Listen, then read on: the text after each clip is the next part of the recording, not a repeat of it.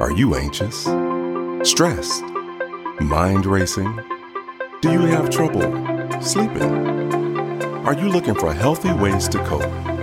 Join Spiwe Jefferson, certified mindfulness practitioner and lawyer, and learn to apply mindfulness meditation to the challenges of everyday life.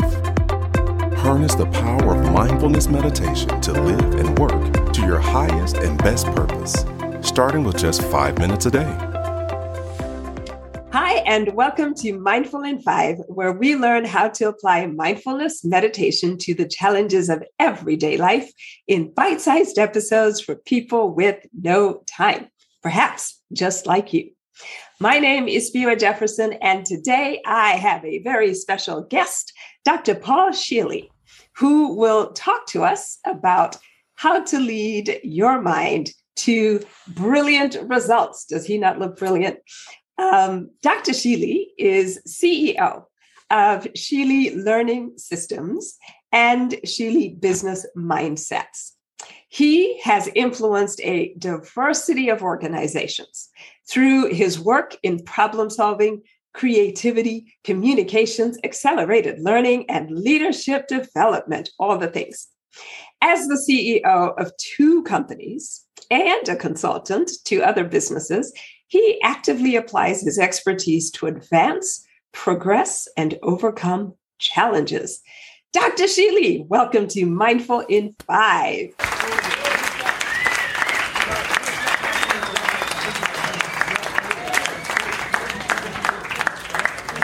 Very good to be here with you, Spiwe. What a joy for me and an honor as well. Thank you.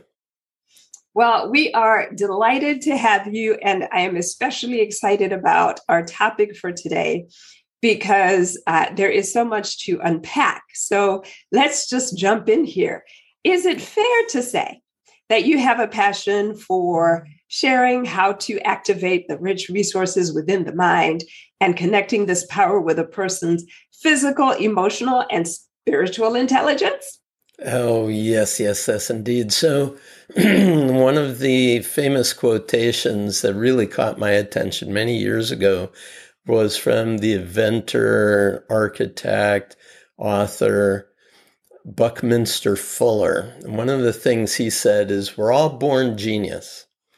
But out of 10,000 children born in the world today, 9,999 of them will be systematically de-geniused by well intentioned, well meaning adults who prevent the child from exploring their natural world.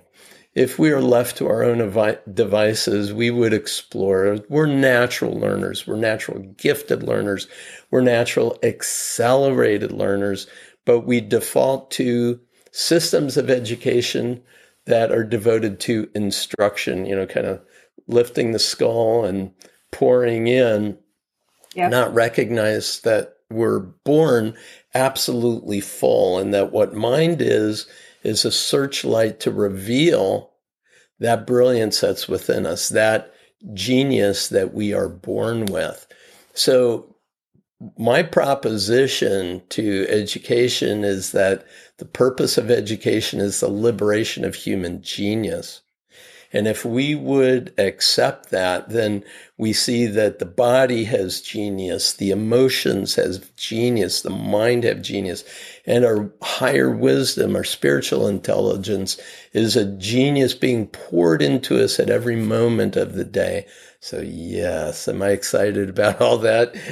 Absolutely, Spiwe.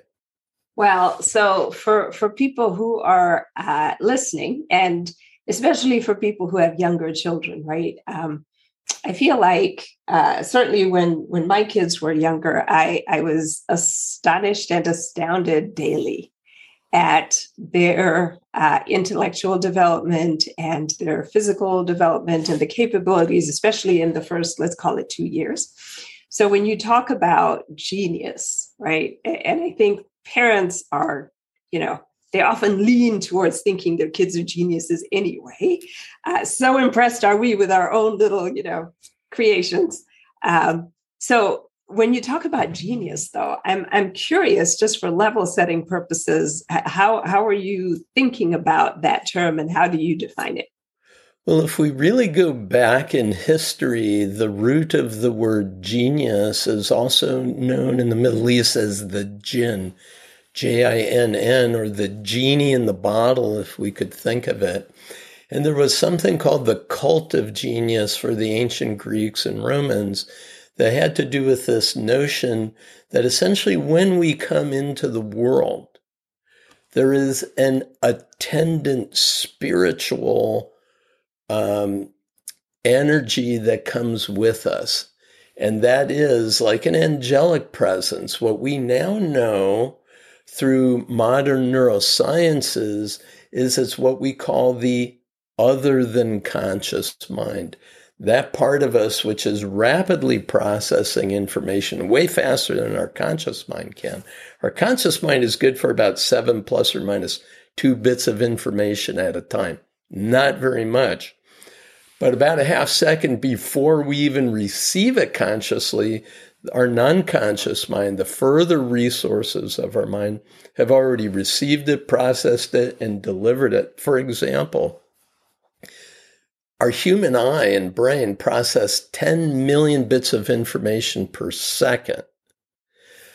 But consciously, we're only receiving, you ready for this?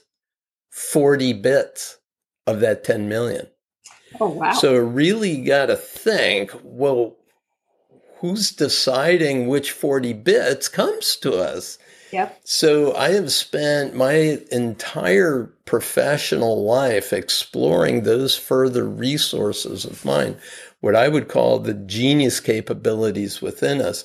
And so we have this attendant, non conscious capacity for processing, sorting, it, our intuition, our emotional intelligence, our ability to spot something in a flash of a second, to respond precognitively to something that's coming. It's remarkable. I mean, it's beyond genius as we would think of it. And we're all able to tap into that, except that's all been marginalized as a result of traditional education in favor of what you can spit back at me after I've trained you and instructed you in how to respond to my test questions. You see, and so we put people in rows, we get them to comply, we get them to be obedient. The bell goes off in the classroom, and what are we supposed to do? It doesn't matter if we're engaged in a deep conversation, if the learning that's taking place is meaningful and significant, you get up. You go to the next class, young lady. If you don't, you're going to the principal's office, you know. So it's really about making sure we're all trained to be good factory workers in an industrialized society. Well, guess what? That hasn't changed for 100, 150 years. And now what we're recognizing is that's not sufficient. It's failing many students today. So we are as adults, and that's really my area of expertise as adult learning, we are underserved by a, an educational system which has taught us to attend not to our non conscious, not to our genius capacities, but to the limitations of our conscious mind and our ability to respond when asked to.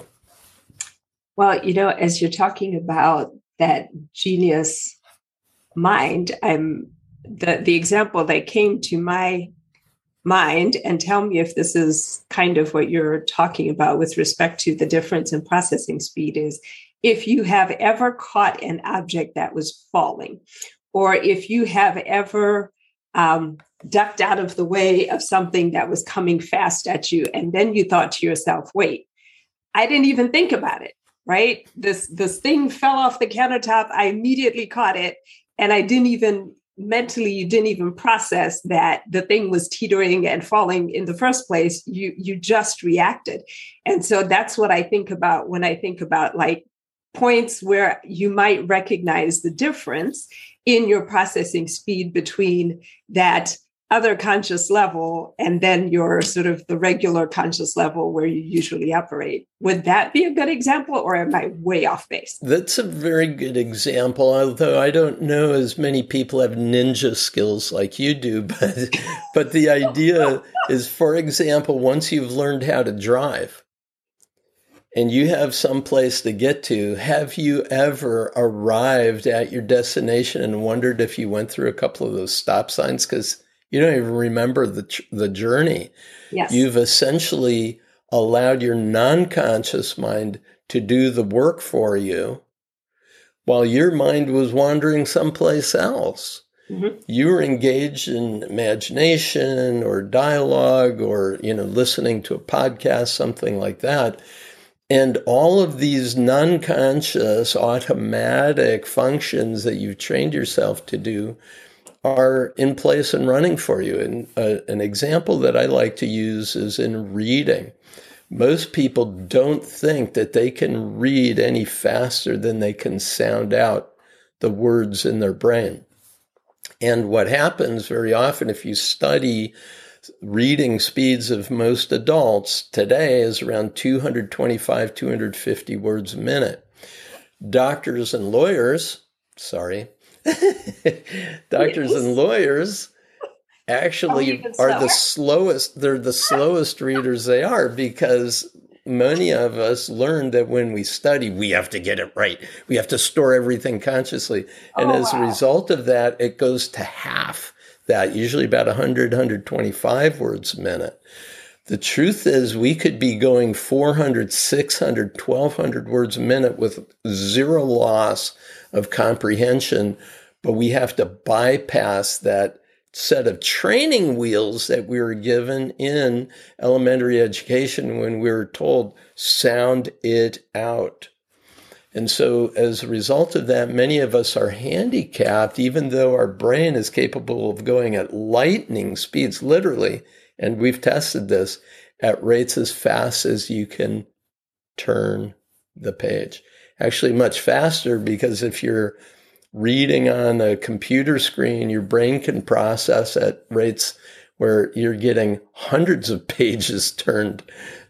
I mean, literally 800,000 words a minute. It's crazy how powerful the brain is. Yep, I, I totally believe that. Because if you've ever tried speed reading, one of the things, one of the ways they teach you how to read faster is use your finger and use it to trail the words. And what you find is that actually you can kind of go like this and you actually understand. And you go a lot faster if you have your finger that you're following as opposed to if you're just reading yours sort of at your normal speed. Yeah, and that'll get you to about 600 words a minute. You can also go down the page with your finger and reading at about 1200. I actually start people out in a course that I teach called photo reading. Mm-hmm. I developed for IDS American Express Financial Services Information Systems Data Processing Group. I did that in 1985. I was hired as a consultant to develop an accelerated learning program for reading. We launched it there, went um, to the general public in 1986, and I've trained trainers all over the world. Uh, that program continues today. I wrote a book. It sold over a million copies. It's called Photo Reading. And if anybody is interested, they can look at that, photoreading.com.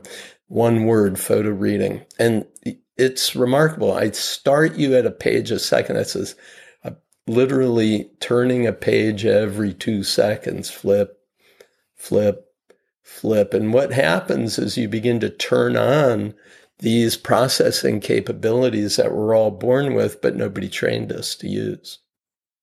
Well, we will definitely include the link to that book in the notes because I suspect there are a lot of people like me who are thinking, man, all the stuff I have to read, if I could read it that much faster, it would be well, great. Well, it's very interesting because in the country of Mexico, the Supreme Court justices in all 32 states of Mexico were required by the federal justice system to take my course.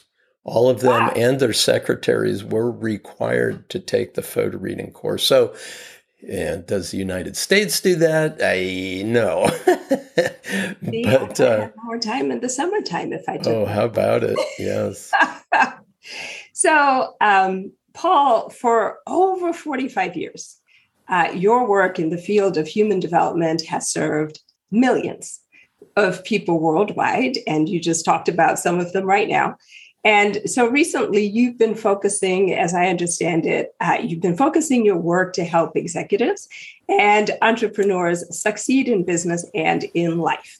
And more specifically, you recognize in your research that there are three success blockers that sabotage most people's goals. Tell us about those. Okay, so if you think about the construction of the brain, we've got the most ancient part that we share with most creatures. It's called the reptilian complex. Then surrounding that is the part normally associated with emotions. It's the midbrain or the limbic system. And then surrounding that is called the neocortex. So if you just think about these three parts, we could call it the triune brain except the neocortex, the more modern part of our brain, is separated into two hemispheres. So you could think of it as a few more parts than just three. And so each one of these is a set of circuits, which, when we are under stress, tend to down regulate. So most people that you're speaking with, because they're familiar with your work in mindfulness meditation, are aware of the something called the uh, fight or flight response. When we're overwhelmed by stress, our normal response is if the if it's very strong sense of overwhelm, we downregulate to that oldest part of the brain, the reptilian, and the response is a freeze response. You know, it's that deer in the headlight. You know, you just are immobilized most of the time we're more stressed at the midbrain and that's the fight or flight response. So someone accuses us of something or somebody starts to threaten us we'll either run or we'll stand and we'll fight. And in either of those cases we don't have access to the higher brain functions of the new brain the neocortex and so, as a result of that, our attention, our perception, our thinking, our decision making, these are all negatively impacted by, com- by cognitive stress. Our ability to respond, just they're all negatively affected. So, the best thing we could do is drive stress out of our system. Your technique of mindfulness in five perfect because what we have to be able to do is recognize those early signs of feeling overwhelmed and who doesn't today. And when the pandemic came through, you know, here's a tsunami coming into our world. And then what's the next tsunami? And what's the next tsunami? You know, there's just one after another. And these kinds of disruptive and disorienting changes are guaranteed to continue. As one of my professors in my doctoral program talked about, he says, you know, a lot of times in whitewater rafting, there is this turbulent whitewater situation, and you're looking forward to when that turbulence is over and it's nice and calm again. Yeah, there is no calm water after the turbulence. He calls it permanent whitewater. yeah. So, so the idea is this per this the continuous challenging, disruptive, disorienting change that keeps rolling through our human family, it's not going to go away. We have to become more skilled. But as soon as that overwhelm hits us, we we have these brain circuits that basically disconnect us from our real power.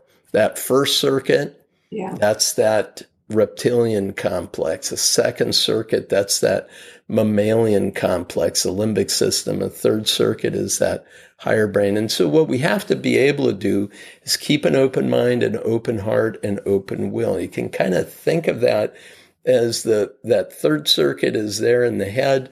That second circuit is in your heart where your emotional intelligence resides. And that first circuit in the gut, that's where we need to feel a sense of safety. And, um, you know, if we don't, we have to learn to quickly get into that state. And so I teach a very simple process to help us overcome those moments of overwhelm and get into that mindful awareness of what's available to us, reconnect us with our power, upregulate the brain so we have access to the real powerhouse in our brain. And that's that prefrontal cortex, where a lot of research is going on, Spiwe, to recognize this is the part of us that sees the big picture. This is the part of us that has spiritual awareness. They call it the God spot in the brain. And people who meditate, it's this prefrontal cortex that actually responds by expanding our neural circuitry in that front part of our brain. That's the most evolved center of the brain, and all of us have access to it. But you have to train yourself, right? You have to practice. Well, Paul, this has been a wonderful first session, and we are going to continue this discussion next week. So, listeners, I encourage you to tune in with us next week with Dr. Paul Scheele. Thank you for listening to Mindful in Five. If you enjoyed it, follow and rate it on your favorite podcast platform or on trustpilot.com. Get your copy of the book Mindful in Five from Amazon.com or mindfulin5.com today. Visit mindfulin5.com to download sample chapters of the book, watch videos, connect with the Mindful in Five community on social media, and more. Until next time, be mindful and be well.